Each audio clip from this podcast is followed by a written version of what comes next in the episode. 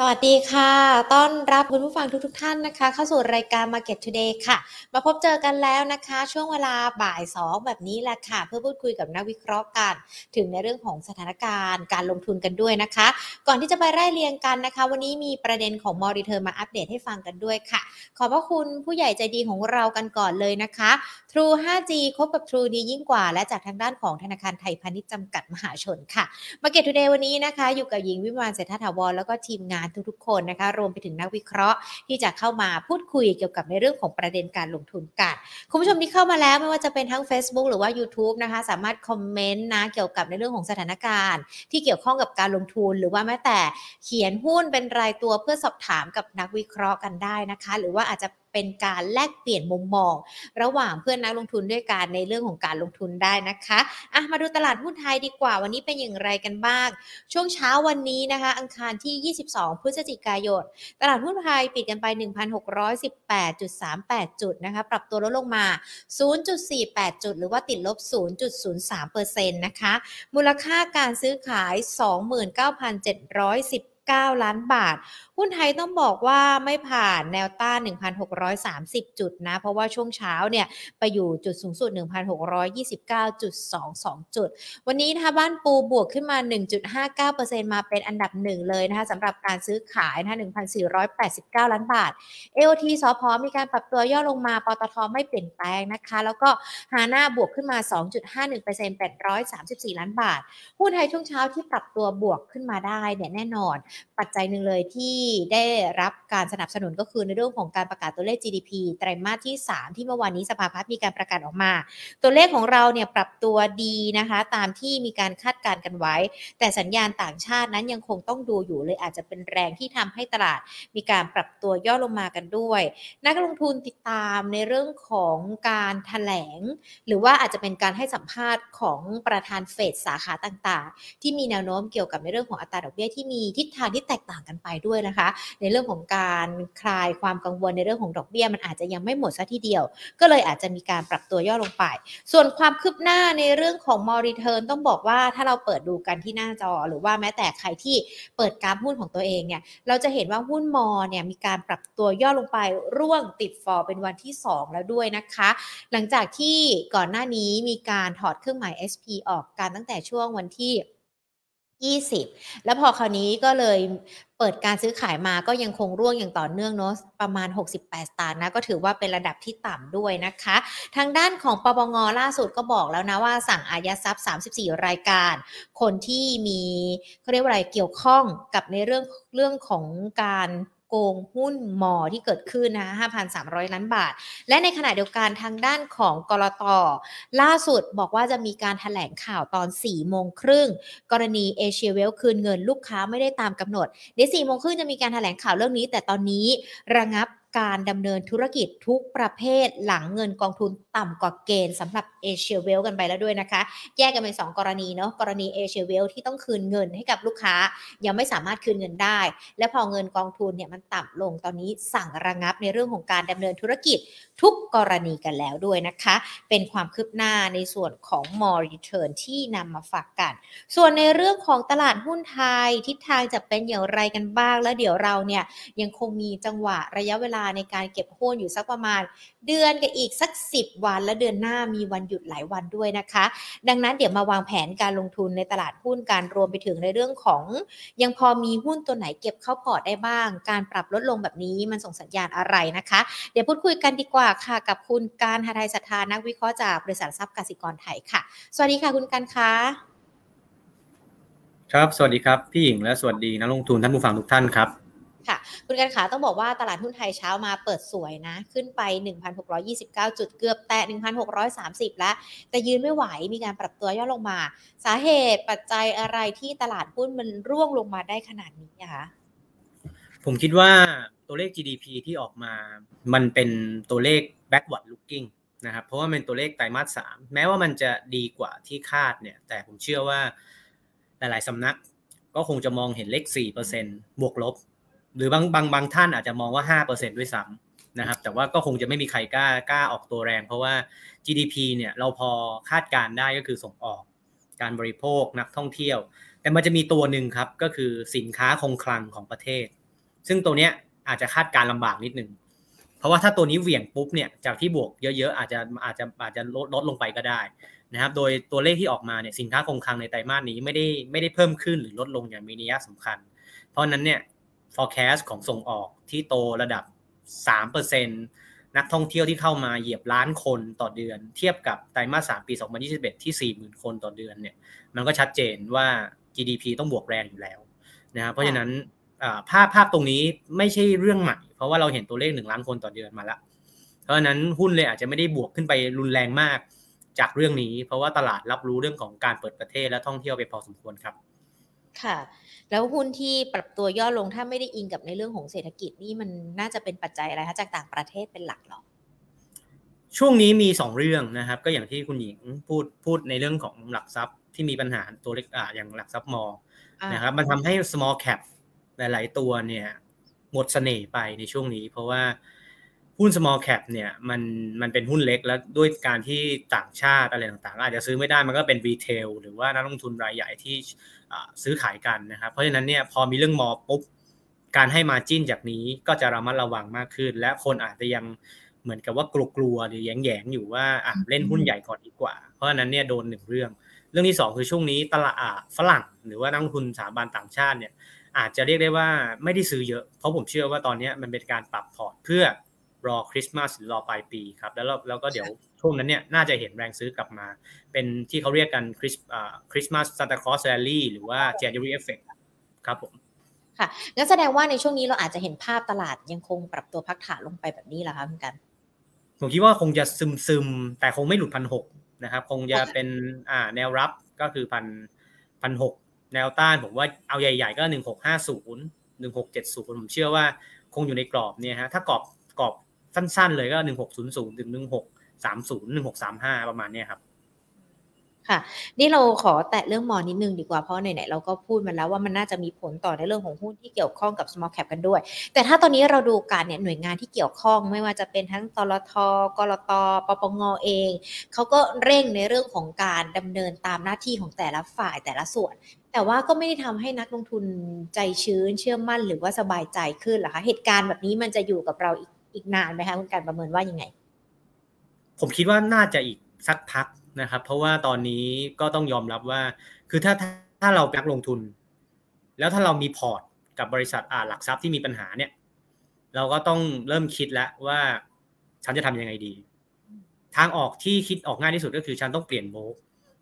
คำถามคือจะเปลี่ยนโบกไปโบกไหน ถ้าเป็นผมนะผมจะไปโบกที่ใหญ่ หรือว่าโบกที่อยู่ภายใต้แบงค์ที่มีฐานทุนค่อนข้างแข็งแกร่งก็คือ ไปที่มันเป็นแบบแบงค์ที่เรารู้จักกันอะไรเป็นที่รู้จักอะไรแบบนี้น่าจะเกิดขึ้น รวมถึงมันจะมีหลักทรัพย์เล็ก ๆ อีกหลายแห่งที่ทุกคนก็ก็บอกว่าตัวเองมีฐานทุนอะไรต่างๆ พอ แต่เราไม่รู้ว่าจริง ๆ แล้วคืออะไร ผมเชื่อว่าตรงเนี้ยมันมันเป็นเรื่องที่ต้องรอความชัดเจนอยู่นะครับเพราะหลักเรื่องของเอเชียเวลเนี่ยผมว่าก็เซอร์ไพรส์หลายคนเหมือนกัน ในเรื่องของ Margin จากนี้ผมคิดว่าก็น่าจะมีการให้ที่เข้มงวดมากขึ้นนะครับ small cap หลาย ๆ ตัวตัวที่ทั้งเอาลุกดีในในไตรมาสสี่หรือไตรหรือไตรมาสหนึ่งปีหน้าเนี่ยก็โดนขายลงมา รวมถึงตัวที่อ่าอาจจะเอาลุกไม่ดีอยู่แล้วก็โดนขายลงมาอีก เพราะฉะนั้นเนี่ย small cap ช่วงนี้ก็อาจจะมีเซนติเมนต์ที่ไม่ค่อยดีกับกลุ่มพวกนี้สักเท่าไหร่นะครับ เพราะฉะนั้นเนี่ยต้องรอความชัดเจนผมคิดว่าน่าจะอีกหนึ่งถึงสองสัปดาห์ครับ โอ้ถ้าอย่างนั้นเองในช่วงนี้ถ้าใครที่แบบชอบ small cap หรือว่ามี small cap กันไว้อยู่ มันอาจจะต้องพักเพื่อรอความชัดเจนกันก่อนมันไปกระทบตัวอื่น อย่างนั้นเลยหรือเปล่าหรืออาจจะเข้าซื้อตัวที่เรามั่นใจก็ได้นะครับตัวที่เรามั่นใจว่าเฮ้ยเอาลุกดี fundamental แข็งแกร่งนะครับแล้วก็พื้นฐานมีปัจจัยอะไรรองต่างๆ รองรับ มันก็จะมีตัวที่ลงมาแล้วเป็นโอกาสเหมือนกันนะครับเพียงแต่ว่า sentiment ช่วงเนี้ย มันเป็นทั้ง risk off ของทั้งนักลงทุนสถาบันด้วย แล้วก็เรื่องของ domestic หรือว่า regulatory risk ของเราตรงนี้ด้วยทำให้อาจจะค่อนข้างเทรดยากนิดหนึ่งก็ต้องพูดกันตามตรงนะครับค่ะค่ะ ถ้าสมมุติว่าขอแค่ small cap ตัวที่โดดเด่น หรือว่ายังมีความน่าสนใจคุณการพอจะมีทางเลือกให้กับนักลงทุนได้ไหมคะหรือว่าเราต้องดูอะไรว่ามันมันเป็นหุ้นที่ดีนะ อะไรเงี้ยหรือมีการเติบโตในอนาคต ก็ผมคิดว่าง่ายที่สุดนะครับ ก็คือดู สิ่งที่เหมือนกับว่าการเล่นหุ้นเนี่ยมันก็เหมือนกับเป็นการลงทุนเราก็ต้องดูสภาพรอบตัวเรานะ GDP เติบโต เพราะอะไรก็เพราะท่องเที่ยวถูกไหมฮะเพราะฉะนั้นเนี่ยหุ้นท่องเที่ยวก็เลยปรับตัวขึ้นไปละ เพราะนั้นถ้าเราจะลงทุนใน small cap เราก็ต้องดูว่าอุตสาหกรรมไหน ที่จะยังไปได้ในปีหน้า หรือว่าไตรมาสสี่มีแนวโน้มที่จะเติบโตต่อหรือ หุ้นที่มีเกี่ยวกับจีนว่าถ้าคุณคิดว่าจีนจะเปิดประเทศ ค่อยๆทยอยก็ได้ หรือไม่ต้องเปิดเต็มที่ แต่ว่าค่อย ๆ ทยอยเนี่ยก็หุ้นที่เกี่ยวกับพวกนี้ที่เป็นตัวเล็กๆ small cap เนี่ยก็พอมีนะครับอาหารสัตว์เลี้ยงอะไรต่างๆ ก็มีนะครับที่อุตสาหกรรมเราเติบโตก็อย่าง AAI อนันดาเอ่อ SNNP เท่าแก่น้อยอะไรต่างๆ ที่ตอนนี้ฟันเดเมนทัลของเขาเนี่ยรายได้ของเขาเนี่ยเริ่มกลับมานะครับแต่ก็ต้อง ต้องยอมรับว่าโดนแรงขายไปพอสมควรเหมือนกันแล้วค่อนข้างเหวี่ยงสำหรับตัวที่ผมพูดมานะครับ อะก็ถือว่าเป็นในเรื่องของภาพรวมและการเกี่ยวกับหุ้น small cap ที่อาจจะได้รับผลกระทบจากสถานการณ์ที่เกิดขึ้นในขณะนี้ แล้วก็คุณการมาอธิบาย หรือว่าทำให้นักลงทุนเข้าใจมากยิ่งขึ้นนะคะ ว่าถ้าจะเลือกหุ้นที่ small cap จะต้องดูอะไรกันบ้างหรือว่าช่วงนี้เหตุการณ์นี้มันจะเกิดขึ้นมากน้อยยังไงกับตลาดหุ้นไทยกันบ้างดังนั้นเองนะคะพอเราละปัจจัยนี้กันไว้ก่อนแล้วกันเนาะเพราะว่าอาจจะเป็นปัจจัยเฉพาะที่หน่วยงานหลายๆหน่วยงานเขาต้องดูแลกันด้วยนะคะ เรามองไปถึงเดือนหน้าเดือนธันวาคมที่เรามองกัน Santa rally January effect อะไรก็แล้วแต่ เดือนธันวาคมมีกี่ปัจจัยมีหลายปัจจัยไหมคะที่อาจจะมีผลต่อในเรื่องของตลาดหุ้นไทยอะค่ะคุณกันก็คงคิดว่าเป็นเรื่องของการประชุมเฟดรอบสุดท้ายของปีนะครับ ส่วนตัวผมเนี่ยก็ผมยังไม่เชื่อเหมือนตลาดว่าจะเป็นห้าสิบนะผมผมเท่าที่ผมดู FedWatch Toolตอนนี้เนี่ยตลาดคิดว่าน่าจะไม่มีเจ็ดสิบห้าแล้ว แต่ผมคิดว่าอาจจะยังวางใจไม่ได้นะครับเพราะว่า เงินเฟอ้อที่ขึ้นจากศูนย์หรือว่าหรือว่าแบบว่าต่ำๆเลยมาแปดเปอร์เซ็นของสหรัฐเนี่ย จะให้ลงไปสองเนี่ย ผมคิดว่าต้องใช้เวลา แล้วต้องต้องต้องมีการรัดกลุ่ม หรือสาดน้ำเย็นเกิดขึ้นของธนาคารกลางสหรัฐถึงจะควบคุมได้เพราะฉะนั้นเนี่ย ตรงนั้นเนี่ยอาจจะเป็นจังหวะที่ที่ต้องระมัดระวังนิดนึงเพราะผมส่วนอันนี้เป็นวิววิวส่วนตัวของผมนะครับแต่ถ้าวิวทีมคนก็ผมเชื่อว่าตอนนี้คนเชื่อครึ่ง ไม่เชื่อครึ่งว่าสรุปจะเป็นห้าสิบ หรือ 75 ซึ่งตรงนี้จะเป็นประเด็นที่จะต้องคุยกันในเดือนธันวานะครับ แต่คีย์ของหุ้นไทยก็คือว่าถ้าเป็น 75 แล้วหุ้นทั้งโลกหรือสินทรัพย์เสี่ยงปรับตัวลงเนี่ย เราเชื่อว่าไทยจะลงน้อยกว่า ถ้านักลงทุนสังเกต เงินเฟ้อตอนออกมาเลข 9%มันมีเดือนหนึ่งของสหรัฐออกมา 9 หรือเฟดขึ้น 75 ครั้งแรกอะไรก็ตามที่มันช็อกตลาดหรือว่าตลาดไม่ชอบแล้วคนอื่นเขาลงเนี่ยหุ้นไทยเราลงน้อย นะหุ้นเผลอๆมีมันมีบางวันแบบว่าเงินเฟ้อออกมา core PCE ออกมา เงินเฟ้อไม่เอ่อหุ้นไทยเราไม่ลงด้วย flat flat ปิดปิดบวกนิดๆด้วยซ้ำเพราะฉะนั้นเนี่ยมันเป็นเขาเรียกว่าสัญญาณที่บอกว่าหุ้นไทยเราเนี่ยแข็งแกร่งกว่าตลาดโลก ในเวลาที่เราคนอื่นทุกทุกคนเนี่ยลงเราจะลงน้อยกว่า ค่ะ แต่ถ้าทุกคนกลับมาดี เราก็จะขึ้นน้อยกว่าเช่นเดียวกันนะฮะอันนี้อันนี้อย่าสับสนนะเพราะว่าเราเนี่ยมันเหมือนกับ defensive outperform เราเป็นประเทศที่เพิ่งเพิ่งฟื้นท่องเที่ยวเราเพิ่งเปิด เศรษฐกิจเราปีนี้ปีหน้ายังไงก็เห็นเลขสามทั้งสองปี ค่อนข้างค่อนข้างชัวร์ปีนี้น่าสามต้นต้นปีหน้าสามปลายปลายหรืออาจจะสี่ก็อะไรก็ว่ากันไป เพราะนั้นเนี่ยมันเป็นลักษณะของประเทศที่มีการมีโกรธหรือมีการเจริญเติบโต เพราะฉะนั้นมันเป็นประเทศที่เป็นดีเฟนซีฟนะครับเพราะฉะนั้นเวลาสินทรัพย์เสี่ยงทุกอย่างร่วงอะก็กลับมาไทย แต่ถ้าทุกคนดีเราก็เอาเงินออกจากไทยอะไรประมาณนั้นครับพี่หญิงค่ะ รื่องดอกเบี้ยเรื่องเดียวเลยใช่ไหมที่เราให้น้ำหนักกัน แต่ของบอดบ้านเราจะสิ้นเดือนนี้เนาะที่จะมีการประชุมดอกเบี้ยกัน สัญญาณเศรษฐกิจเริ่มดีแล้วดอกเบี้ยก็น่าจะเร่งตัวขึ้นได้มาสำหรับประเทศไทย ผมว่าคงจะเป็น 25 ไปเรื่อยๆครับสำหรับธนาคารแห่งประเทศไทย เพราะว่าแม้ว่าเศรษฐกิจเราพร้อม แต่ว่าท่านท่านผู้ว่าหรือว่าท่านทางกรงงเนี่ยก็ให้ความเห็นตลอดว่านี่ครัวเรือน และนี่สาธารณะ เราก็เราก็ อาจจะไม่ได้สูงเมื่อเทียบกับประเทศอื่นๆ แต่มันก็ค่อนข้างสูงเมื่อเมื่อเทียบกับเราในอดีต หรือว่าเทียบกับสถานการณ์ของพี่น้องประชาชนทุกๆคนในปัจจุบันนะครับ เพราะว่าเรื่องของหนี้ครัวเรือนเนี่ยเราก็ไม่รู้เลยว่าในระบบมันเท่านี้แล้วนอกระบบมันเท่าไหร่อะไรยังไง เพราะนั้นเนี่ยทุก action ของแบงก์ชาติต้องต้องระวังนะครับค่ะเรื่องเฟดอย่างเดียวเลยเหรอคะต่างประเทศที่เราต้องดูการอย่างเรื่องอย่างจีนแน่นอนเลยล็อกดาวน์ ก็ยังคงมีอยู่เพราะยอดตัวเลขผู้ติดเชื้อเขาก็เยอะและเราก็ยังหวังนักท่องเที่ยวจีนเข้ามาในไทยด้วยนะคะ รัสเซียยูเครนก็ยังไม่มีทีท่าว่าจะจบ แล้วก็การแบ่งขั้วอำนาจของเศรษฐกิจระหว่างประเทศกันอีกมีผลมากน้อยยังไงกันบ้างไหมคะเรื่องเรื่องจีนผมคิดว่าตลาดเริ่ม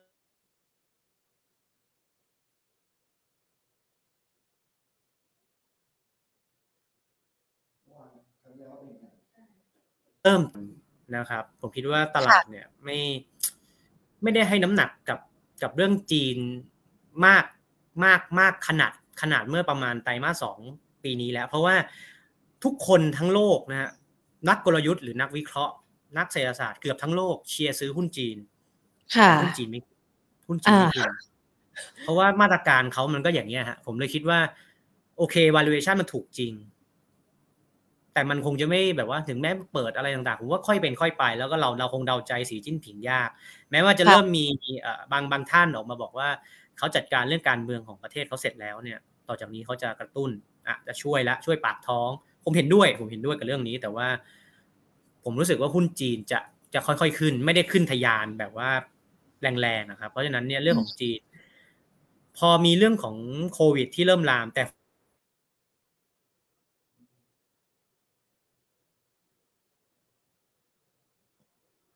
เสียงคุณกันเหมือนจะขาดหายไปนะคะหุ้นอิเล็กเดี๋ยวนะคะ คุณกันคะ อ่า ได้ยินได้ยินครับ อ่าได้ยินขอเท้าความนิดนึงดีกว่า ในเรื่องของเมื่อกี้เราค้างกัน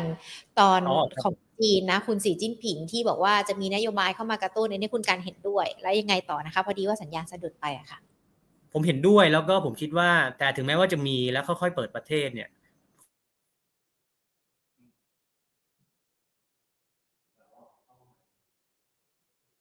คุณการค่ะเดี๋ยวหญิงลองขออนุญาตออกจากเอ่อคุณไลจีฟ์ก่อนนะคะแล้วเดี๋ยวเราเข้าใหม่ เพราะว่าสัญญาณขาดขาดหายหายๆค่ะอะเดี๋ยวทีมงานติดต่อคุณกันอีกรอบหนึ่งนะคะ ได้ครับค่ะคุณผู้ชมที่เข้ามานะ ทักทายดีกว่า คุณพีรพงษ์อาจารย์วิชัย คุณนิพาพรนะคะ คุณอ๋อยคุณลูกเกดคุณพันนีสวัสดีทุกท่านเลยนะคะ สวัสดีคุณรัตนาด้วยนะคะ สวัสดี คุณลัคนาคุณบุญล้อม คุณแอม ลักกี้ เลดี้โกดคุณกันนิกาด้วยนะคะ ถ้าคณิเออถูกละกันนิกา ถ้าใครมีคำถามอะไรเกี่ยวกับตัวหุ้นนะ เขียนมาในคอมเมนต์ได้นะคะ เดี๋ยวหญิงต่อสายหาคุณการอีกรอบหนึ่ง เมื่อสักครู่นี้สัญญาณอาจจะสะดุดไปเนาะ เลยอยากจะให้ทุกๆคนเนี่ย ได้เขาเรียกว่าอะไรได้ฟังคุณกันกันอีกรอบหนึ่งเกี่ยวกับประเด็นจีนนะคะ ที่กำลังพูดคุยกันอยู่ ส่วนใครที่มีคำถามมีหุ้นรายตัวนะ เดี๋ยวลองสอบถามกันมานะคะ อย่างทางด้านของคุณนิพาพรสอบถามตัว AI เมื่อกี้ AI ก็ถือว่าเป็นหุ้น small cap ที่คุณกันแนะนำแต่ว่าเดี๋ยวอาจจะเจาะลึกไปที่คุณนิพาพรถามมาเนว่าแนวโน้มจะเป็นยังไง หรือว่าทิศทางจะเป็นยังไง ส่วนคุณพันนีสอบถาม CRC นะเดี๋ยวอีกสักครู่นะคะรองรอเราสักครู่หนึ่งเดี๋ยวรอคุณกันเข้ามาคุณเอริสวัสดีค่ะส่วนทางด้านของ Facebook นะคะ ถ้าใครมีคำถามก็ถามเข้ามาได้เลยนะคะอ่าคุณกันกลับมาอีกรอบแล้วนะคะ คุณกันคะชัดเจนนะคะ รอบนี้ ครับต้องขออภัยด้วยเมื่อกี้เน็ตอ่ามีปัญหาตอนนี้น่าจะโอเคแล้วได้ก็ค่ะเมื่กำลัองกี้คุยประเด็นเรื่องจีนก็ผมคิดว่าแม้ว่าเขาจะเอ่อสนับสนุนเรื่องปากท้องหรือว่าอะไรก็ตามเนี่ยเนื่องจากคนมันเห็นทั้งโลกแหละผมรู้สึกว่าอืมถามใครใครก็บอกโอ้ยหุ้นจีนถูกซื้อหุ้นจีน เพราะฉะนั้นเนี่ยผมคิดว่าคงจะขึ้นไม่แรง เพราะไม่มีแรงซื้อหนักๆ หรือว่าอะไรที่มันเซอร์ไพรส์นะครับค่ะเพราะฉะนั้นเนี่ยเรื่องของจีน ผมกลับมองว่าจีนเข้ามาช้าเนี่ย เป็นบวกกับไทยนะ เพราะว่าอืมท่องเที่ยวท่องนักท่องเที่ยวไตรมาสหนึ่งปี2022ก็คือไตรมาสหนึ่งปีเนี้ยสองแสนคน ไตรมาสสองปีนี้ห้าแสนคน เพราะฉะนั้นเนี่ยตอนนี้เราเหยียบล้านแล้ว เราคงจะไม่กลับไปหลักแสนอีกแล้วนะฮะขอคิดว่าคงไม่กลับไปหลักแสนแล้วเพราะตอนนี้ทุกอย่างก็เปิดหมด เพราะฉะนั้นเนี่ยถ้าเราก้าวไปในไตรมาสหนึ่งปีหน้าแล้วจีนค่อยๆเปิด จากหนึ่งล้านก็กลายเป็นสองล้านอ่าสองล้านก็กลายเป็นสองล้านห้าต่อเดือนสามล้านต่อเดือนสามล้านคนต่อเดือนนักท่องเที่ยว เพราะฉะนั้นเนี่ย year on year Q on Q growth ตัวเลขของ GDP หรือว่าตัวเลขนักท่องเที่ยวของเรามันจะค่อนข้างสวยครับ เพราะฉะนั้นเนี่ย อืม มันมันเลยเป็นเหตุผลว่าทำไม GDP ของไทยเนี่ย ปีน่าค่ะน่าจะเป็นบวกต่อ นะครับในไปจนถึงครึ่งปีแรกของปีหน้าเลยสำหรับเศรษฐกิจไทยครับผมอะค่ะ พอเรามองเห็นภาพชัดแล้วนะคะ ทั้งในเรื่องของภาวะเศรษฐกิจปัจจัยต่างประเทศที่เราติดตามให้น้ำหนักกัน ช่วงสักหนึ่งเดือนสุดท้ายก่อนที่เราจะทิ้งทวนปีเสือที่อาจจะเรียกว่าปีเสือดุมาก ๆ เลยนะคะ แล้วเราควรจะต้องมีการกำหนดกลยุทธ์การลงทุนหรือว่าช่วงหนึ่งเดือนเนี่ยวางแผนยังไงดี เพื่อจะเตรียมพร้อมไปในปี 2566 ได้อะค่ะ ผมคิดว่าคนอยู่กับหุ้นที่ถ้าเอาเอาไปเดือนสุดท้ายนะครับ ก็ดักโฟล์อันที่หนึ่งดักโฟล์ต่างชาติ อันที่สองก็คืออยู่กับ K shape ขาบน ก็คือว่าตอนนี้ทุกคนฟื้นไม่เท่ากันจากโควิด ปีหน้าเราจะเข้าปีที่เป็นหลังโควิดเต็มตัวแล้ว ทุกคนจะอยู่กับโควิดมันเป็นโรคหวัดละเพราะนั้นเนี่ยเคขาบนก็คือคนที่ขายของหรือว่าคนที่มีลูกค้าด้านบนปลอดภัยกว่า คนที่มีลูกค้าเป็นคนด้านเคด้านล่างค่ะนะครับเพราะนั้นเคด้านค่ะอ่าได้เลยค่ะอ่าก็คือเคด้านบนก็คือว่าเป็นเขาเรียกว่าลูกค้าที่มีกำลังซื้อ คนรวยอะไรต่างๆ ได้กระทบได้ผลกับผลกระทบจากเงินเฟ้อน้อยกว่า เมื่อเทียบกับคนระดับกลางถึงล่างนะครับผมว่าสองเรื่องนี้สำคัญก็คือเรื่องของโฟล์ต่างชาติที่จะเข้า แล้วก็เรื่องของการที่เราเลือกหุ้นที่ถูกกลุ่ม จับตลาดบน ไม่ไม่เน้นตลาดล่างนะครับหรือกลางหรือล่างอ่าผมว่าสองเรื่องนี้สำคัญอ่างั้นเดี๋ยวมาแยกเป็นรายตัวของกลุ่มดักต่างชาติกันก่อนดัก flow นะคะ จะต้องเป็นตัวไหนกลุ่มไหนที่พอจะสามารถให้นักลงทุนหยิบหยิบไว้มันในพอร์ตของเราทำให้พอร์ตของเราเติบโตได้มากขึ้นด้วยอะค่ะ ครับก็ผมว่าตัวแรกก็คงจะหนีไม่พ้นกลุ่มแบงก์แต่ว่าผมว่านักลงทุนคงจะมีคำถาม เพราะว่ากลุ่มแบงก์เนี่ยเทรดยาก เล่นยาก แล้วก็รู้สึกว่าตัวหลายตัวก็ ซื้อแล้วก็อยู่แกว่งในกรอบไม่ได้อะไรอ่า มันมันค่อนข้างยากนิดนึงเพราะฉะนั้นเนี่ยเราเลยขอเลือกตัว KTB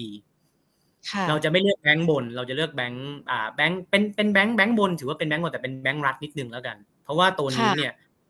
เราเราเพิ่งเข้า analyst meeting ของเขานะครับ เมื่อเมื่อเช้านี้เลย นักวิเคราะห์เราเพิ่งเข้าประชุมนักวิประชุมของกับบริษัท เราชอบบริษัท KTB เพราะว่าพวกเป๋าตังแอปอะไรต่างๆ เนี่ย มันทำให้ฐานทุนหรือว่า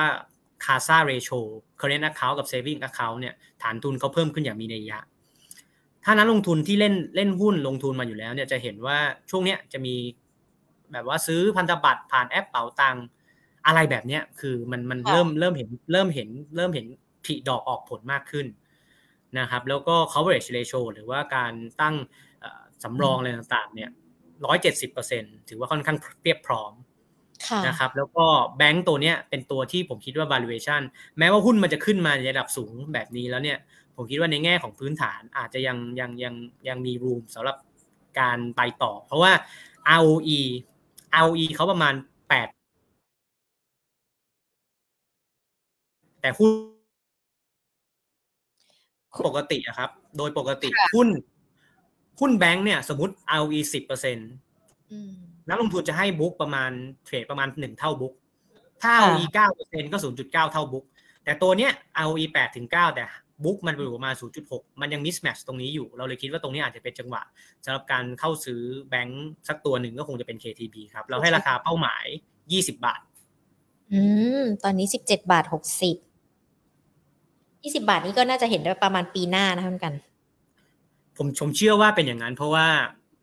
เนื่องจากดอกเบี้ยเป็นขาขึ้น ยังไงแบงก์ก็ได้ประโยชน์ ถ้า GDP เป็นบวก ยังไงแบงก์ก็ได้ประโยชน์อยู่ขึ้นขึ้นอยู่กับเวลาครับว่าตัวไหนอะไรยังไงเมื่อไหร่นะครับแต่เราชอบ KTB ที่สุดเพราะว่า valuation ด้วยนะครับค่ะจริงรอบตลาดตอนนี้ดูเหมือนว่าเราอาจจะต้องถือหุ้นไปสักระยะหนึ่งอาจจะยังไม่ค่อยเหมาะกับ ซื้อมาขายไปเก็งกำไรเล่นซ่านอะไรอย่างนี้หรือเปล่า จะปลอดภัยกว่า ถ้าถือกันนิดนึง ใช่ผมเห็นด้วย เพราะว่าช่วงนี้ก็คือถ้าถ้าเทรดได้ก็คือต้องต้องยอมรับว่าคุณต้องเข้าเร็วออกเร็วแล้วรู้รู้จังหวะนิดนึงครับ ค่ะ นอกจากตัว KTB เนาะกรุงไทยที่จะมาดักในเรื่องของเม็ดเงินต่างชาติฟันโฟกันได้แล้ว มันจะมีตัวอื่นด้วยไหมคะ หรือว่าจะเป็นแบงค์แบงค์ตัวอื่นด้วยไหมผมมีอีกตัวหนึ่งแต่ว่าถ้าเป็นแบงค์ตัวอื่นนะครับผมคิดว่าจริง ๆ แล้วถ้าดักโฟล์จริง ๆ แบงค์บนอ่า SCB BBL อะไรต่างๆเนี่ยได้หมดอยู่แล้วนะครับแต่ถ้าให้เราเลือก สองตัวนะ เราชอบ KTB กับ BBL เพราะว่า BBL เนี่ยผู้บริหารของเขาหรือว่าดรกอบเนี่ยค่อนข้างมีมีมีวิวที่ค่อนข้างระมัดระวังและรัดกุมกับเรื่องของเศรษฐกิจโลกนะครับเพราะฉะนั้นเนี่ยการตั้ง coverage ratio หรือว่าอัตราพวกการเงินสำรองไว้สำหรับ NPL หรือว่าสำรองนี้สูงค่อนข้างเยอะของ BBL นี่รู้สึกสูงที่สุดในกลุ่มเลยนะฮะ KTB เราก็อ่าก็ก็ด้วยความที่เป็นแบงก์รัฐก็มีความรัดกุมอยู่แล้ว เพราะนั้นเนี่ยสองแบงค์นี้เป็นสองแบงค์ที่ปลอดภัยนะครับแต่ถ้าเราเลือกเราชอบ KTB มากกว่า แค่เป็นเรื่องของ valuation แค่นั้นเอง แต่ถ้าแบงค์สองสองสองตัวสองตัวบนเนี่ยเราชอบสองตัวนี้ครับค่ะ ก็คือเป็นแบงค์ที่ดำเนินการอย่างระมัดระวังรัดกุมรอบคอบ ไม่ได้หมายความว่าแบงค์อื่นไม่ได้ระมัดระวังหรือว่าอะไรนะคะ แต่ว่าถ้าจะดูกันเนี่ยทั้ง BBL แล้วก็ KTB ดูเหมือนจะมีความเข้มงวด มาก ๆ เลยนะคะสำหรับในเรื่องของการป้องกันหนี้การระมัดระวัง NPL หรือว่าในเรื่องต่างๆ กันด้วยนะคะ และอีกกลุ่มหนึ่งล่ะคะที่ที่คุณกันแนะนำกันมา อีกกลุ่มหนึ่งผมชอบอสังหาค่ะนะครับแต่เป็นอสังหาที่จับตลาดบน ใครที่ขายคอนโดระดับกลางหรือว่าบ้านระดับกลางทาวน์เฮาส์ผมไม่เอา ผมจะเอาคนที่ขายบ้านระดับบน ผมชอบแสนสิริครับ ราคาหุ้นปรับขึ้นมาค่อนข้างดี เพราะว่าโครงการกรุงเทพกีทาขายหมดเร็วมากนะครับ ขายหมดเร็วมาก แล้วเรารู้สึกว่าในไตรมาสสี่เนี่ย แผนโครงการใหม่ ๆ ยังมีอีกประมาณ 12 โครงการ มีเยอะมาก มูลค่าประมาณเกือบ 20,000 ล้านนะครับ แต่ต้องยอมรับว่าราคาหุ้นก็ขึ้นมา พอสมควรนะครับ อาจจะรอย่อก่อนก็ได้นะครับ ราคาเป้าหมายที่เราให้กับตัวแสนซีรีก็คือ1บาท69 นะครับ และอีกเหตุผลที่อันนี้เป็นปัจจัยพื้นฐาน แต่ว่าถ้าปัจจัยในเชิงของเอาลุกในปีหน้าเนี่ยผมคิดว่าแสนซีรีก็จะมีเรื่องของเซนติเมนต์เรื่องของที่บิ๊กบอสของเขาเนี่ยคุณเศรษฐาก็เปิดตัวว่าอยู่ฝ่ายเพื่อไทยนะครับเพราะฉะนั้นเนี่ยอ่า เพราะฉะนั้นเนี่ยถ้าคุณถ้านักลงทุนหรือท่านผู้ฟังเนี่ย เชื่อว่าการเลือกตั้งปีหน้าจะมีการเปลี่ยนแปลงอะไรต่างๆเนี่ยแล้วคิดว่าฝ่ายฝ่ายค้านจะได้มีเป็นรัฐบาลหรืออะไรต่างๆเนี่ยอันนี้ก็เป็นเป็น เป็นเป็นเรื่องที่แล้วแต่บุคคลนะครับ เพราะฉะนั้นเนี่ยถ้าคุณคิดว่าฝ่ายค้านจะได้เป็นรัฐบาลแสนสิริก็จะเป็นอีกหุ้นหนึ่งที่ที่ที่ที่น่าสนใจนะครับน่าสนใจ อันนี้แล้วแต่มุมมองนะแต่ว่าในแง่พื้นฐานเนี่ยแน่นอนโครงการที่เขาเปิดเนี่ยค่อนข้างเยอะอีก 12 โครงการ และเป็นโครงการบ้านหรูบ้านเดี่ยว ซึ่งจับตลาดบนชัดเจน หรือว่าเป็นจับคนที่เป็นเคขาบนนะครับเราให้ราคาเป้าหมาย1บาท69ครับสำหรับแสนสิริ ค่ะ แล้วถ้าสมมุติว่าเกี่ยวกับเรื่องของตัวผู้บริหารไม่มาอย่างที่คิดหรือว่ามันเกิดในยะการเปลี่ยนแปลงทางด้านของการเมืองทั้งเป็นทั้งดีแล้วก็ไม่ดีคุณการมองภาพรวมในเรื่องนี้ยังไงกันบ้างล่ะการเมืองก็มีผลต่อในเรื่องการลงทุนเหมือนกันนะ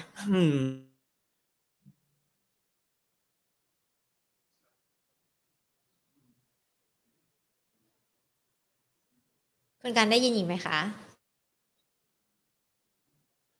แหมกำลังจะถามเรื่องสถานการณ์การเมืองอยู่พอดี คุณการได้ยินชัดไหมคะ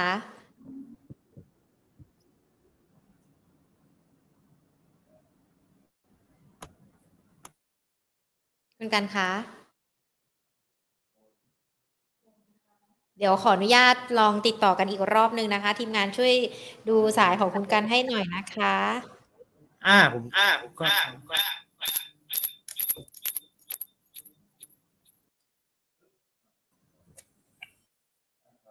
ค่ะ คุณกันได้ยินชัดไหมคะ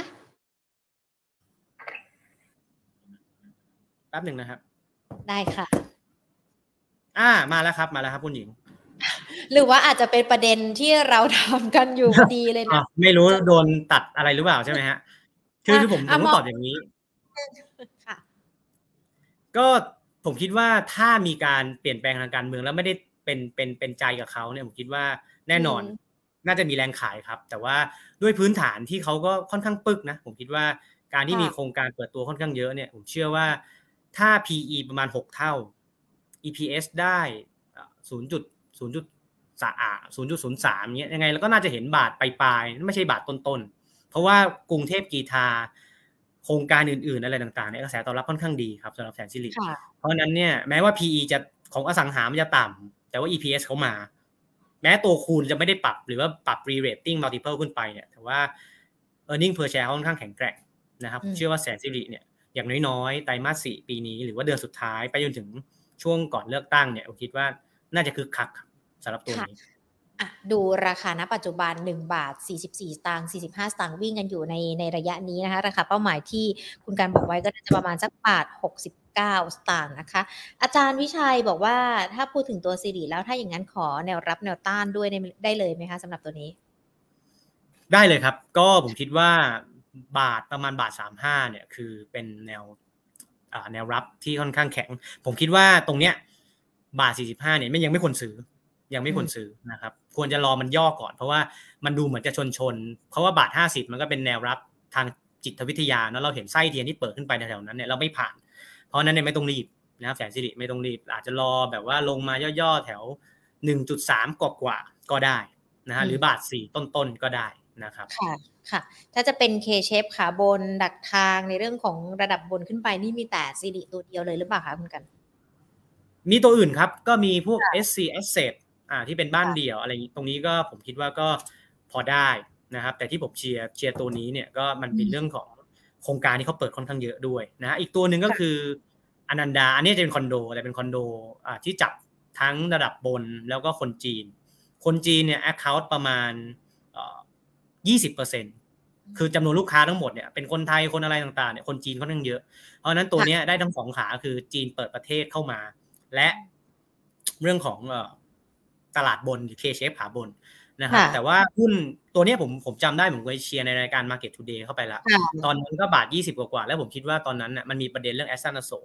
ซึ่งราคาหุ้นก็ปรับตัวขึ้นไปแถวบาท 50 แล้วก็ปรับตัวลงมา เพราะว่าวันนั้นเนี่ยก็ขอ clarify เลยแล้วกันว่ามันเป็นเรื่องของตุลาการผู้ให้ความเห็นคดีเขาแค่ให้ความเห็นว่าว่าเฮ้ยคิดว่าไม่ต้องถึงขนาดเพิกถอนใบอนุญาตนะ ก็สามารถอะไรกันต่อได้ ราคาหุ้นเลยตอบรับขึ้นไปในเชิงบวกนะแล้วก็นั้นเนี่ย ทางศาลก็บอกว่าต้องรออะไรกันก่อนคุยอ่ารอความชัดเจนตรงนี้ก่อน ราคาหุ้นเลยอาจจะตอนนี้อาจจะดู soft ๆลงมา ผมเชื่อว่าตรงนี้อาจจะเป็นโอกาสในการเข้าไปซื้ออีกรอบนะครับ เพราะว่ายังมองเหมือนเดิมตรงเนี้ยเอาไซส์ค่อนข้าง limit บาทต้นๆเนี่ยมันค่อนข้างมันค่อนข้าง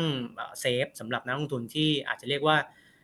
ดันโด หรือว่าชอบแบบว่าเฮ้ยดาวไซด์จำกัดและอัพไซด์เราไม่รู้ เพราะว่าถ้าชนะหรือว่าไม่เทไม่ถูกเพิกถอนใบเนี่ยอลันดาไม่ได้อยู่ ไม่เราคิดว่าไม่ได้อยู่ราคาบาทต้นๆแน่นอนนะครับสำหรับตัวนี้ค่ะทำไมเคเชฟขาบนของของที่คุณการมองจะเป็นกลุ่มอสังหาซะส่วนใหญ่ เพราะว่าคนที่เหมือนกับว่าเนื่องจากโควิดนะครับอืม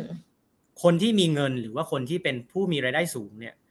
เราเห็นซื้อรถซื้ออิเล็กทรอนิกส์ ซื้อเครื่องอะไรต่างๆ อะไรไปไปค่อนข้างเยอะแล้วในปี 2020 2021คำว่าเคขาบนของผมเนี่ย จริง ๆ ผมมีการเข้าไปดูเรื่องของฐานภาษีหรืออะไรต่างๆเนี่ยเคขาบนของผมเนี่ยคือ อาจจะอาจจะเรียกได้ว่าพวกทำงานประจำที่มีรายได้อ่าหกหลักอะไรอย่างนี้ขึ้นไปผมก็ถือว่าใช่แล้วนะเพราะว่าขาขาข้างล่างก็ลำบากพอสมควรเหมือนกันนะครับเพราะฉะนั้นเนี่ยเงินที่ไม่ได้ถูกใช้ในการท่องเที่ยว ในตอนนั้นมันก็ถูกใช้ในเครื่องใช้อิเล็กทรอนิกส์เครื่องใช้ไฟฟ้า ซึ่งมาตอนเนี้ย ยอดขายบ้านที่เราคิดว่ามันจะชะลอเอ้ยมันกลับไม่ชะลอมันยังมาเรื่อยๆมาเรื่อยๆมาเรื่อยๆ เพราะว่าคนเนี่ยเริ่มนิยมการซื้อบ้านเดี่ยว แล้วก็พอเราดูเรื่องของยอดขายกรุงเทพกีทาเนี่ยแป๊บเดียวหมดไม่กี่ชั่วโมง ผมเลยรู้สึกว่าเฮ้ยทั้งคอนโดทั้งบ้านเดี่ยวเนี่ยอาจจะมีแรงส่งต่อนะครับ แล้วการท่องเที่ยวจากจากนี้เนี่ยก็น่าจะเห็นแรงแรงที่เงินที่เหลือเนี่ยไปตรงนั้นมากขึ้นด้วยนะครับเลยคิดว่าคนที่มีรายได้สูงเนี่ยเงินที่อยู่ในกระเป๋าเขาเนี่ยค่อนข้างเยอะแล้วก็ฟื้นตัวเร็วกว่า ระดับกลางระดับล่างครับ ค่ะอะ ก็ถือว่าเป็น 2 กลุ่ม 2 ตัวที่โดดเด่นนะคะสำหรับนักลงทุนที่มองหาหุ้นที่จะเข้ามาเลือกกันในช่วงนี้ หรือว่ารอจังหวะที่คุณกันแนะนำกันไป ที่จะสามารถทำกำไรได้รอบเดือนธันวาคมยาวไปถึงปีหน้าเนาะหุ้นที่สามารถดักโฟต่างชาติได้ก็คือ KTB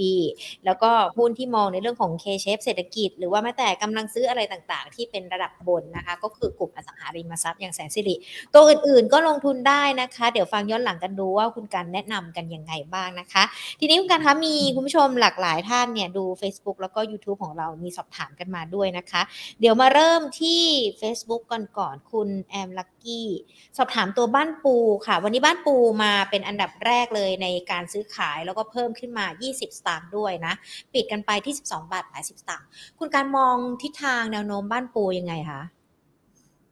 งบน่าจะดีครับสำหรับบ้านปูในในไตรมาสสี่เพราะว่า คือคือต้องบอกว่าบ้านปูเนี่ยราคามันเขาเรียกว่าติดติดเนาะไม่ขึ้นยากแล้วก็อยู่ในกรอบ เพราะว่าเขามีทั้งเรื่องของ warrant ที่เขาจะ warrant ของเขาเนี่ยคือถ้าใครแปลงมาเนี่ยได้กำไรเลยมันเลยถ้าสมมติว่าถ้าสมมติถึงวันแปลง warrant ปุ๊บแปลงเข้ามาเขาก็ขายทันทีเพราะว่าเขาได้กำไร อันนี้ช็อตที่หนึ่งช็อตที่สองก็คือ มันมีเรื่อง hedging ที่บ้านปูอะก็ตอนต้นต้นปีเขาก็ไม่คิดว่าราคาถ่านหินราคาแก๊สมันจะขึ้นมาแบบนี้ ถ้านับต้นปีนะครับเขาเลยมีการ hedge ไว้เยอะ เพราะนั้นเนี่ยพอเขาเฮดไว้เขาเหมือนเสียโอกาส เพราะว่าเขาแบบว่าล็อกราคาอะไรไว้แล้วไงป้องกันความเสี่ยง เพราะนั้นเนี่ยเฮดจิ้งอ่าตรงเนี้ยมันก็เลยทำให้ P&L หรือว่ากำไรเขาเนี่ยโตได้ไม่เท่าที่ควร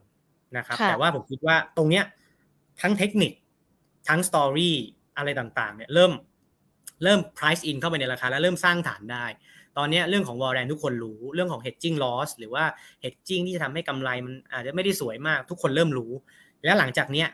ไตรมาสสี่ไตรมาสหนึ่งถ้าราคาแก๊สราคาถ่านเนี่ยยังยืนในระดับตรงนี้ได้คือไม่ลงไม่ลงไปเลยนะ แต่ไซด์เวย์อยู่ในกรอบประมาณนี้ผมคิดว่างบต่อจากเนี้ยพอไม่มีเหตุจริงแล้วมันจะเริ่มดีขึ้นดีขึ้น เพราะฉะนั้นเนี่ยเราคิดว่าบ้านปูเป็นอีกตัวที่น่าสนใจครับ แล้วเราคิดว่าตรงเนี้ยราคาหุ้นที่สร้างฐานได้เนี่ยเป็นโอกาสในการเข้าสะสมครับผมเรามองราคาเป้าหมายรับต้านสำหรับบ้านปูยังไงล่ะคะราคาเป้าหมายทางพื้นฐานเนี่ยเราให้ประมาณ 16 บาท นะครับแต่ถ้าเป็นทางเทคนิคตอนนี้เนี่ยผมคิดว่าถ้าเราดูง่ายๆเลยก็คือประมาณแถว 12 บาท คือแนวรับที่สำคัญ เพราะว่าสามารถยืนอยู่นะครับถ้าผ่าน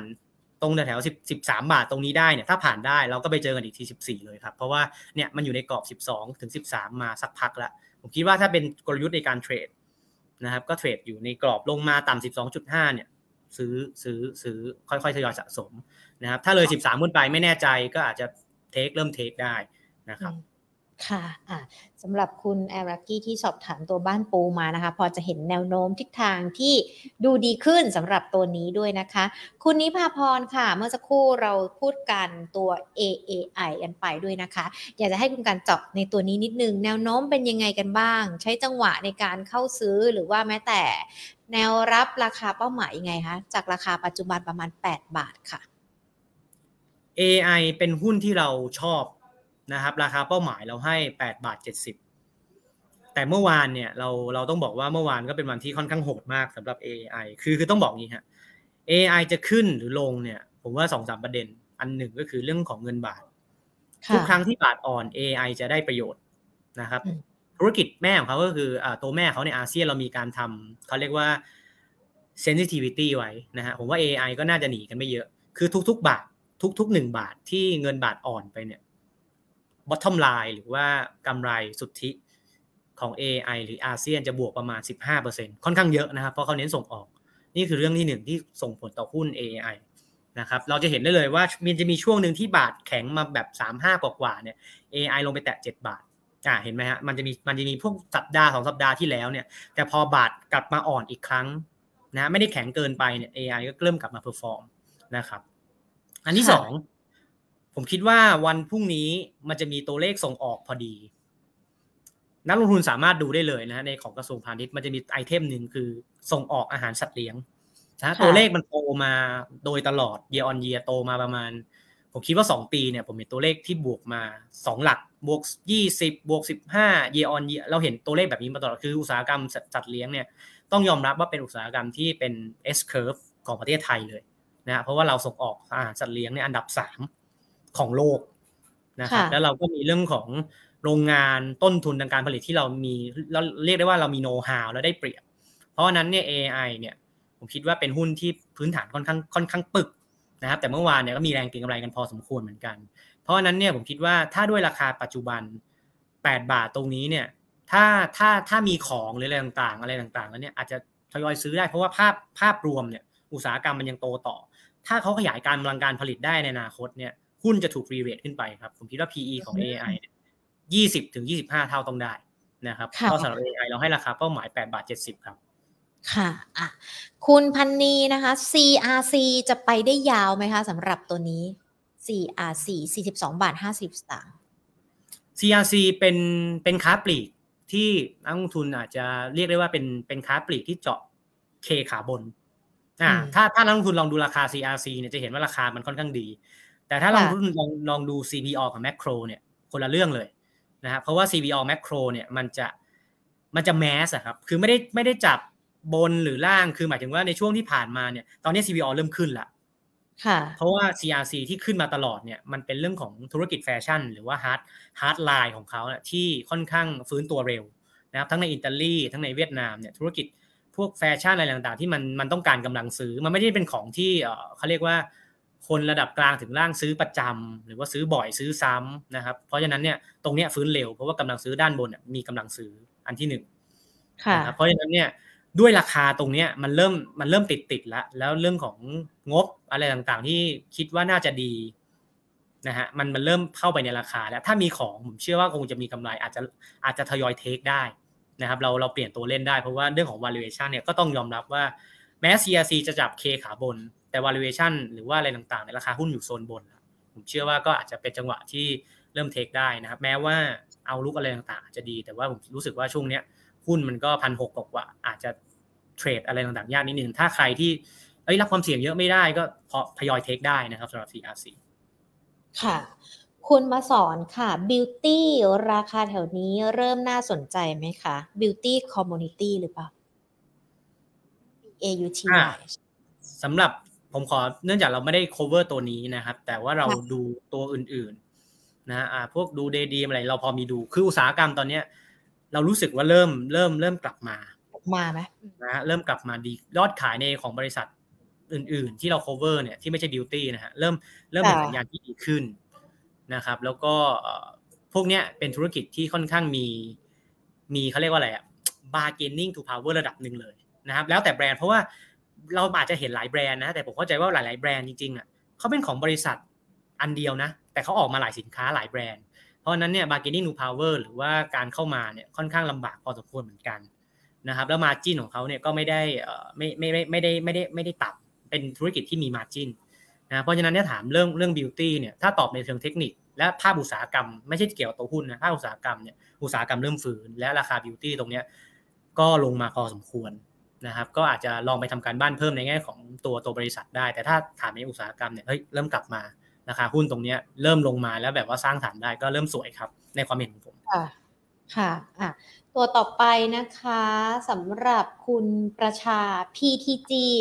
ขายไปแล้วนะ อยากจะซื้อกลับมาได้ไหมคะตัวนี้ อันนาดีจะเห็นคำถามแบบนี้นะ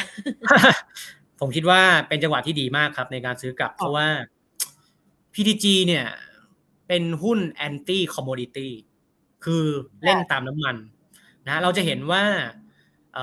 ราคาหุ้นเคยปรับขึ้นไปช่วงหนึ่ง เพราะว่างบออกมาดีนะงบออกมาผมก็ใจว่าเท่าไหร่นะหกหกห้าร้อยหกร้อยสักอย่างคือออกมาค่อนข้างบีไปเยอะเลยครับ แต่ว่าสามคิวเนี่ย งบออกมาค่อนข้างค่อนข้างแย่แล้วหุ้นก็โดนโดนแรงขายลงมา เพราะว่าทั้งซีซั่นในการขับรถอะไรต่างๆเนี่ยมันเป็นหน้าฝนด้วยอะไรต่างๆ เนี่ยมันน้อย นะฮะแล้วน้ำมันอะไรต่างๆเนี่ยก็ยังยืนสูง แต่ว่าจากเนี้ยเรื่องของน้ำมันน่าจะเข้าไปในราคาหุ้นพอสมควร ผมได้มีโอกาสเข้าไปฟัง analyst meeting ของทางบริษัท PTG ผมรู้สึกว่า non oil หรือว่าการขยายเข้าไปในกาแฟพันธุ์ไทยนู่นนี่นั่นเนี่ยเฮ้ย contribution ถูกถูกกำไรเนี่ยมันเริ่มเยอะขึ้นเรื่อยๆ ผมก็ใจว่าตอนนี้แบบสิบกว่าเปอร์เซ็นต์ต้นๆเนี่ยตอนนี้เริ่มมาสิบกลางๆสิบปลายๆแล้วและถ้าน้ำมันในปีหน้าไม่ทำนิวไฮแล้วถ้าน้ำมันลง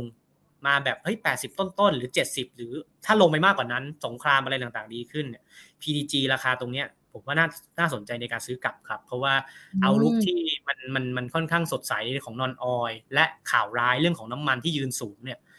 ถล่มราคาหุ้นลงมาพอพอสมควรตลอดทั้งปีนะผมเชื่อว่าหุ้นปั๊มน้ำมันทั้ง PDG และ OR เนี่ย ถ้าสงครามอะไรต่างๆ คลี่คลายนะอันนี้คือ best case ผมเชื่อว่าเป็นอีก อีกอีกกลุ่มหนึ่งที่จะเป็นธีมที่หลาย ๆสำนัก จะกลับมาเล่นในปีหน้าสำหรับปี 2023 ครับสำหรับกลุ่มปั๊มน้ำมัน PTGOR ครับ ค่ะ คุณปรีชานะคะ LHK โลหะกิจ ได้ไหมคะ ตัวนี้เก็บได้ไหมคะ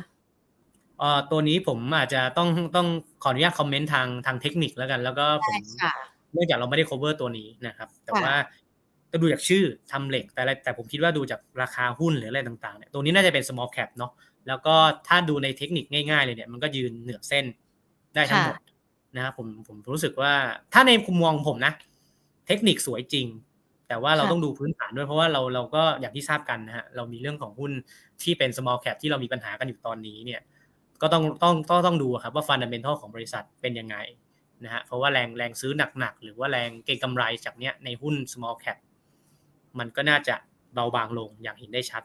นะครับแต่ว่าถ้าทางเทคนิคเนี่ยก็ต้องบอกว่าสวยมากนะครับยืนเหนือ EMA ทุกเส้นเลยแล้วสามารถยืนมาได้ตลอดแล้วก็เลี้ยงไปตลอดได้เลยนะครับค่ะคุณนิรมนนะคะ อยากสอบถามกลุ่มโรงไฟฟ้า RATCH EGCO มองยังไงคะกันโรงไฟฟ้าเป็นกลุ่มที่ defensive นะครับแล้วเรารู้สึกว่าเป็นอีกกลุ่มหนึ่งเหมือนกันที่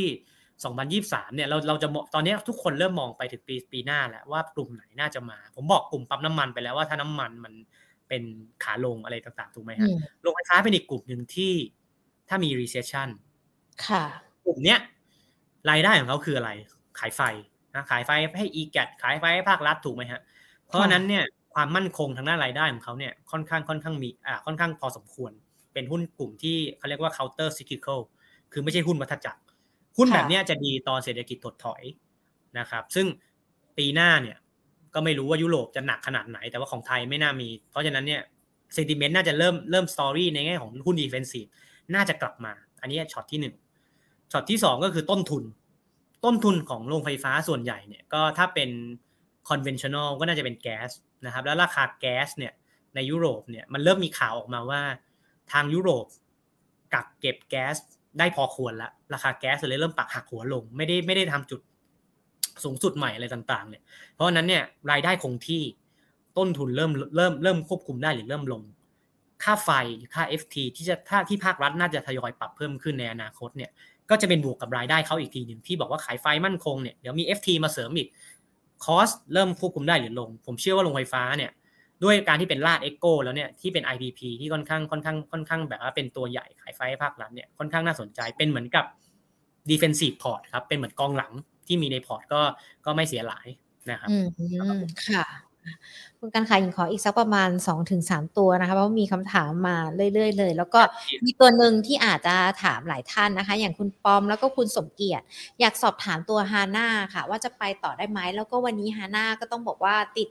5 อันดับแรกเนาะในการซื้อขายหลักทรัพย์ แล้วก็เพิ่มขึ้นมา 1 บาท 25 สตางค์ด้วย ปิดช่วงเช้า 50.75 ครับ ก็ฮาน่าเป็นอีกตัวหนึ่งที่จะได้ผลประโยชน์จากบาทออดเช่นเดียวกันนะเพราะเป็นส่งออกอิเล็กทรอนิกส์ฮาน่าทำส่งออกในแง่ของคอน sumer electronics ก็คือเกี่ยวกับคอมพิวเตอร์ หรือว่าพวกเครื่องใช้ไฟฟ้าแล็ปท็อปมือถืออะไรแบบนี้เขาทำชิ้นส่วนอะไรตรงนั้น ต้องบอกว่าราคาหุ้นที่ขึ้นมาจะขึ้นมาเพราะวอร์เรนบัฟเฟตเขาซื้อ TSMC ตรงนี้ทำให้ sentiment ของหุ้นเซมิคอนดักเตอร์ทั่วโลกเนี่ย เริ่มกลับทิศ อันนี้คือช็อตแรกที่ฮาน่าเนี่ยเริ่มปรับตัวสร้างฐานได้แล้วไม่มีมีแรงซื้อกลับเข้ามา อันที่สองก็คือเรื่องของอุตสาหกรรมของอิเล็กทรอนิกส์ครับ เราคุยกันไปแล้วเนาะว่าสมัยประมาณ 2020-21 คนซื้อของเยอะค่ะ แล้วตอนเนี้ยถ้าเราถ้าถ้าถ้าคุณหญิงดูดูกราฟอะครับ ราคาหุ้นของฮาน่าเนี่ยลงมาจาก90เหลือ40เนี่ยใช้เวลาประมาณปีหนึ่งพอดีค่ะ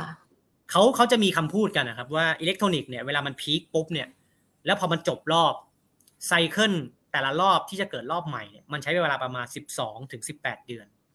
ถ้าเราดูตั้งแต่ราคายอดจนถึงตอนนี้ครับมันครบ1ปีพอดีเลยเพราะว่าราคาที่ฮาน่าทำแถวแถว90ถึงเกือบไปแตะร้อยเนี่ยประมาณเดือน11 ปีที่แล้ว นี่มันครบรอบ1ปีพอดี เพราะฉะนั้นเนี่ยเราเลยเห็นว่าเฮ้ยการที่วอร์เรนบัฟเฟตต์นักลงทุนชื่อดังเนี่ยเข้าซื้อ TSMC sentiment มันได้ อุตสาหกรรมชิปที่แม้ว่าโอเคมันเคย peak ไปแล้วเนี่ยแล้วมันครบมันมาปีหนึ่งแล้ว คนเลยเกรงว่าอาจจะถึงรอบใหม่ เพราะว่าก็ต้องยอมรับนะครับ แม้ว่าอุตสาห demand ในแง่ของเครื่องใช้ไฟฟ้าคงจะไม่แรงเท่าเดิม แต่มันเป็นสิ่งของที่อาจจะขาดไม่ได้แล้วหรือเปล่าในอนาคต เพราะนั้นด้วยด้วยสตอรี่ด้วยอะไรต่างๆเนี่ย ภาพเริ่มบวกมากขึ้นสำหรับฮาน่าเพราะนั้นถ้าเป็นผมนะฮะเนื่องจากราคาหุ้นมันก็มาพอสมควรแล้ว ถ้ามีของถือต่อ แต่ถ้าไม่มีเดี๋ยวก็รอย่อได้ไม่รีบครับราะราคาตรงนี้ก็ถือยังยังค่อนข้าง ค่อนข้างถูกเมื่อเทียบกับตรงตรงยอดที่ประมาณก็เท่าหนึ่งอะฮะเกือบร้อยบาทนะครับรอย่อนี่สักเท่าไหร่ดีคะกัน แล้วราคาเป้าหมายนี่ แตะเก้าสิบเกือบร้อยเหมือนช่วงที่ผ่านมานี่มีโอกาสได้ไหมคะ คือคือเนื่องจากภาพสู่อุตสาหกรรมตอนตอนนี้เราเปลี่ยนนักวิเคราะห์เราเพิ่งมีการอัปเกรดนะครับ เราเราแนะนำจากถือเป็นซื้อ ตอนแรกเราแนะนำถือ 42 บาท ตอนนี้ราคาเป้าหมายเราเป็นซื้อ 56 บาทนะครับ แต่ถ้าเป็นกลยุทธ์ ผมเชื่อว่าถ้าเป็นผมผมจะรอให้อาจจะอาจจะนะฮะหลุดห้าสิบลงมาเห็นเลขสี่เนี่ยผมจะเริ่มซื้อตรงเลขสี่ผมจะไม่ซื้อเลขเลขห้าต้นๆก็ซื้อได้นะครับ แต่ซื้อแบบว่าให้เรามีของเผื่อแบบอ่าเราเราเราแบบกลัวตกรถ แต่ถ้าซื้อหนักๆเนี่ยผมจะไม่ซื้อตรงห้าต้นๆผมซื้อตรงสี่ปลายๆเพราะว่าเรื่อง FOMC เรื่องดอกเบี้ยเรื่องอะไรต่างๆ มันมีจังหวะให้เราซื้ออยู่แล้วสำหรับหุ้นหุ้นโกลด์หรือหุ้นอิเล็กทรอนิกส์เพราะว่าตรงนี้มันก็ correlation กับ NASDAQ ก็ค่อนข้างสูงครับค่ะอะ คุณปอมกับคุณสมเกียรติเนาะน่าจะได้รับคำแนะนำสำหรับตัวหาหน้าด้วยนะคะ คุณนุชนาธค่ะ CAZ มีแนวโน้มยังไงบ้างคะ การมองตัวนี้ได้ไหม CAZ โอ้ผมขออนุญาตเหมือนเดิมฮะเราไม่ได้ cover หุ้นตัวนี้ เดี๋ยวได้เลยค่ะก็จริง ๆ ถ้าเทคนิคนะครับ มันเหมือนกับจะหลุดเส้น EMA ที่มันเคยยืนมา แล้วมันเหมือนกำลังจะเลือกทางนะครับ จุดที่น่าสนใจก็คือว่า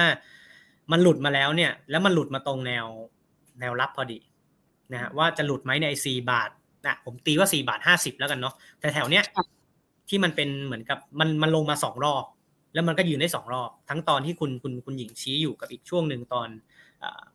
ไหลไปอะช่วงอะช่วงนั้นนะฮะผมเชื่อว่าถ้ายืนได้ ก็ก็น่าจะไม่น่าน่าน่าน่าจะไม่ลงน่าจะน่าจะมีการเด้งเหมือนเหมือนรอบที่ผ่านมานะครับ แต่ถ้าหลุดก็ต้องขายถ้ามีของนะครับ ค่ะอะขอทิ้งท้ายที่คุณอุไรนะคะ True กับ d t แทมองยังไงกันบ้างคะยก เลิกขั้นตอนการทำเทรดเดอร์แล้วจะมีประเด็นร้อนประเด็นร้อนเลยฮะเพิ่งเพิ่งเพิ่งมีมีเขาเรียกว่าข่าวมาเมื่อตะกี้เลย คือต้องบอกว่าที่ยกเลิกเหมือนเหมือนกับมันเขาเรียกว่าไม่ครบหนึ่งปีพอดีนะครับ แต่เท่าที่เดี๋ยวผมต้องคุยกับนักวิเคราะห์เพิ่มเติมนะแล้วสามารถติดตามได้ในทุกช่องทางของกสิกร แต่ว่านักวิเคราะห์ของเราเนี่ยค่อนข้างมีความมั่นใจถึงการควบรวมของ True d e t a c ว่าจะร้อยเปอร์เซ็นตนะครับราคาหุ้นที่ ปรับลงมาเนี่ย ผมคิดว่าเป็นจังหวะในการเข้าซื้อ เพราะว่า True กับ d t แทเนี่ยมันมันเหมือนกับเบอร์สองกับเบอร์สามที่ที่เบอร์สองเนี่ยเขาอาจจะเรียกว่ากระแสเงินสดหรือกำไรเขาอาจจะไม่ได้เป็นบวกหรือไม่ได้ดีขนาดนั้นกับเบอร์สามที่เขาโอเคเขามีกำไร แต่เขาไม่อยากจะทำธุรกิจต่อในในไทยละอาจจะอยากกลับไปต่างประเทศอะไรต่างๆ ยังไงเขาจุดประสงค์มันชัดเจนนะครับ ว่าการรวมกันมันมันดีกว่า เพราะฉะนั้นเนี่ย ผมเชื่อแบบนั้น ทางเราทางกสิกรเราเชื่อว่าการรวมกันน่าจะเกิดขึ้น แล้วก็ synergy value ที่ได้เนี่ยมันชัดเจนว่า cost control ของเขาเนี่ยมันจะลดลง cost ขาขา เสา นู่นนี่นั่นมันจะมันมันมันจะเหลือแบบว่าจากจากที่มีสองก็อันนั้นเหลือแบบหนึ่งครึ่งหรือหนึ่งคือลดลงมาได้เลยกับครึ่งนะครับเพราะฉะนั้นเนี่ยบริษัทใหม่เนี่ยก็น่าจะมีมีมีมีกำไรอย่างอย่างอย่างค่อนข้างแน่นอน เพราะฉะนั้นเนี่ยราคาหุ้นที่ปรับลงมาเนี่ย ผมว่าเป็นจังหวะในการซื้อแล้วถ้าจะให้เลือกซื้อตัวไหนนะครับ ถ้าเอาแบบว่าสายที่แบบเน้น capital gain เน้นกำไรซื้อถูก แต่ถ้า safe หน่อย มั่นใจว่าดีลจะเกิด แต่ถ้ากลัวมันผิดทางซื้อ dtac ครับ เพราะว่า d t แทมีปันผล d t แทมีกระแสเงินสดแต่ผมคิดว่าถ้าซื้อก็ซื้อตัวเดียวแต่ว่าแล้วแต่จุดประสงค์ว่าคุณเป็นนักลงทุนแบบไหน ถ้าเสี่ยงได้มากซื้อถูก ถ้าดีแท็ก็อาจจะเซฟหน่อยแต่เชื่อว่าดีลจะเกิดครับ ค่ะขอที่อีกหนึ่งตัวแล้วกันนะคะ AAV ค่ะเข้ามาพอดี ผมเชื่อว่า AAV เนี่ยราคามันปรับขึ้นมา เพราะว่าอย่างที่เราบอกครับ ตั้งแต่ต้นรายการเลยว่า ทุกคนเห็นเหมือนกันว่านักท่องเที่ยว การเดินทาง การเปิดเมืองของแต่ละประเทศเนี่ยมันกลับมา ราคาหุ้น ราคาหุ้นแม้ว่าจะ จะจะปรับตัวขึ้นมาสูงแม้ว่าไอ้เรื่องของผลกำไรอะไรต่างๆ อาจจะยังไม่ไม่ได้มานะฮะแต่ราคาหุ้นมันขึ้นไปก่อนละมันตอบโจทย์ชัดเจนเรื่องนี้เพราะฉะนั้นเนี่ยผมคิดว่าถ้าจะเล่นในแง่ของเอ่อทีมเปิดเมืองทีมท่องเที่ยวเนี่ยผมอาจจะแนะนำเป็นอีกตัวหนึ่งก็คือ BA มากกว่า เพราะ BA เนี่ยเดี๋ยวเขาจะมีสปินออฟเข้ากองรีดอะไรต่างๆ เข้ามามากกว่านะครับ เพราะนะเพราะว่าต้องยอมรับหุ้นเปิดเมือง สนามบิน การบินท่องเที่ยว โรงแรม ไม่นับโรงแรมในยุโรปที่เคยลงมาเพราะเรื่องแก๊สนะฮะผมคิดว่า valuation อยู่โซนบนหมด ถ้าจะซื้อลงทุนก็ต้องระวังระมัดระวังนิดนึงนะเพราะราคาหลาย ๆ ตัวก็อยู่โซนบนอีเวนต์มาโรงพยาบาล ที่เป็นกลุ่ม defensive แล้วเนี้ยนักท่องเที่ยวต่างชาติเนี่ย valuation ของ BH กับ BDMs ก็อยู่โซนบนเช่นเดียวกันนะเพราะฉะนั้นเนี่ยพวกเนี้ยผมจะรู้สึกว่าเฮ้ยถ้าเราซื้อไปแล้วเนี่ยเราซื้อข้างบนนะคนที่ซื้อต่อข้างล่างเนี่ยเขาปลอดภัยกว่าเรา ผมจะไม่ชอบหุ้นที่ valuation อยู่โซนบนเท่าไหร่นะครับ โอเคค่ะ วันนี้ครอบคลุมนะคะ คุณการเกี่ยวกับทั้งในเรื่องของมุมมองตลาดอีกหนึ่งเดือนกว่าๆนะก่อนจะหมดปีกัน แล้วก็สามารถคัดหุ้นเข้าพอร์ตกันได้ด้วยวันนี้คุณการมีเทคนิคให้นักลงทุนเลือกก็คือ ซื้อหุ้นดักต่างชาติกับซื้อหุ้นที่เป็น K-shape เศรษฐกิจขาบนด้วยนะคะ วันนี้ขอบพระคุณมาก ๆ เลยนะคะ แล้วก็สำหรับการตอบคำถามของนักลงทุนทุกๆคนด้วย โอกาสหน้าพูดคุยกับ Market Today อีกนะคะ ครับ ขอบคุณครับพี่สวัสดีค่ะ สวัสดีครับ คุณการทนายศรัทธานักวิเคราะห์จากทางด้านของบริษัทหลักทรัพย์กสิกรไทย เดี๋ยวจะมาสรุปให้ฟังอีกรอบหนึ่งที่คุณการบอกไปนะคะ แต่ว่าขอบพระคุณคุณอุไรมากเลยนะ ที่สอบถามตัว True กับ d t แทมาด้วยนะคะ จะได้อัปเดตสถานการณ์ต่างๆ ในเรื่องนี้ให้กับเพื่อนนักลงทุนท่านอื่นได้ทราบกัน มาอัปเดตข้อมูลกันดีกว่า True กับ d t แทเขามีการยื่นต่อตลาดหลักทรัพย์แห่งประเทศไทย ยื่นกันไปเป็นข่าวกันมาช่วง2โมง40 ก็คือช่วงที่เราทำรายการอยู่นี้นะคะ แล้วก็มีฐานนักวิเคราะห์กันถึงประเด็นนี้ด้วย ล่าสุดนะคะทางางด้านของ True กับ d t แทมีการรายงานต่อตลาดหลักทรัพย์แห่งประเทศไทยนะคะ ตามที่ที่ประชุมสามัญผู้ถือหุ้นของ True และ dtac ปี 2565 ได้มีมติอนุมัติการควบบริษัท ซึ่งได้เปิดเผยต่อตลาดหลักทรัพย์ไปเมื่อวันที่ 4 เมษายน 2565 ที่ผ่านมานะคะ ล่าสุดขอแจ้งให้ทราบค่ะ บริษัท Citrine Global จำกัดนะคะ ซึ่งเป็นผู้ประกาศเจตนารวมไปถึง Citrine Venture ด้วยเนี่ย ได้ยื่นประกาศยกเลิกการทำคำเสนอซื้อหลักทรัพย์ทั้งหมดของ True และ d t แทโดยสมัครใจแบบมีเบื้องมีเงื่อนไขบังคับด้วยนะคะ เนื่องจากเงื่อนไขบังคับ ก่อนการทำคำเสนอซื้อหลักทรัพย์โดยสมัครใจดังกล่าว ยังไม่แล้วเสร็จภายในกรอบระยะเวลา 1 ปี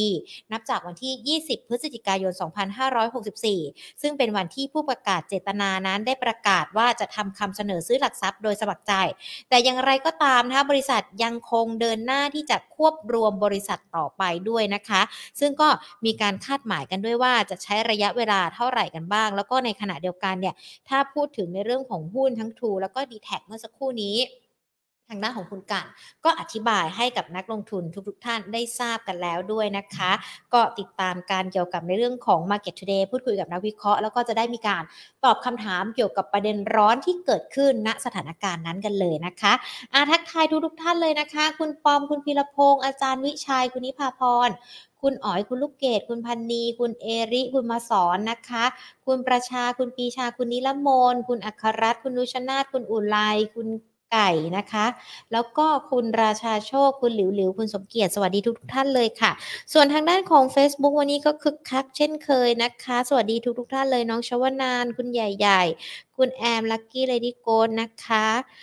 แล้วก็คุณเฉลิมโพสคุณพรพัก คุณฟ้า คุณสำราคุณสมานนะคะ ขออภัยด้วยอะขอบพระคุณทุกท่านที่รับชมรับฟังติดตาม Market Today นะคะ วันนี้ใครฟังไม่ทันตรงไหนลองฟังย้อนหลังกันได้นะ ทั้ง Facebook แล้วก็ YouTube Money and Banking Channel คุณการเนี่ยมองวิวในช่วงหนึ่งเดือนสุดท้าย แล้วก็แนะนำเทคนิคการเลือกหุ้น รวมไปถึงประเมินตลาดเกี่ยวกับกรณีที่ตอนนี้มีกระ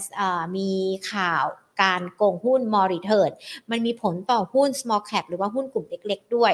ดังนั้นใครที่จะเลือกหุ้นตัวเล็ก คนที่มีหุ้นกลุ่มเล็ก ๆ กันอยู่ จะต้องทำยังไง คุณกันก็มีแนะนำกันไปตั้งแต่ช่วงต้นรายการกันด้วยนะคะ ดังนั้นวันนี้อยากจะให้ฟังย้อนหลังกันอีกรอบหนึ่งเพื่อได้ความรู้ครอบคลุมเกี่ยวกับในเรื่องของการลงทุนในตลาดหุ้นค่ะส่วน Market Today นะจะมาเจอการทุกๆวันจันทร์ถึงศุกร์บ่ายสองนะคะ ก็มาพูดคุยกันได้ ใครที่ยังไม่ได้เป็นเพื่อนกัน Facebook YouTube Money and Banking Channel กดไลค์กด Subscribe กันไว้นะคะ จะได้ไม่พลาดการลงทุนค่ะ ส่วนวันนี้หมดเวลาแล้วนะคะ ขอลากันไปก่อน สวัสดีค่ะ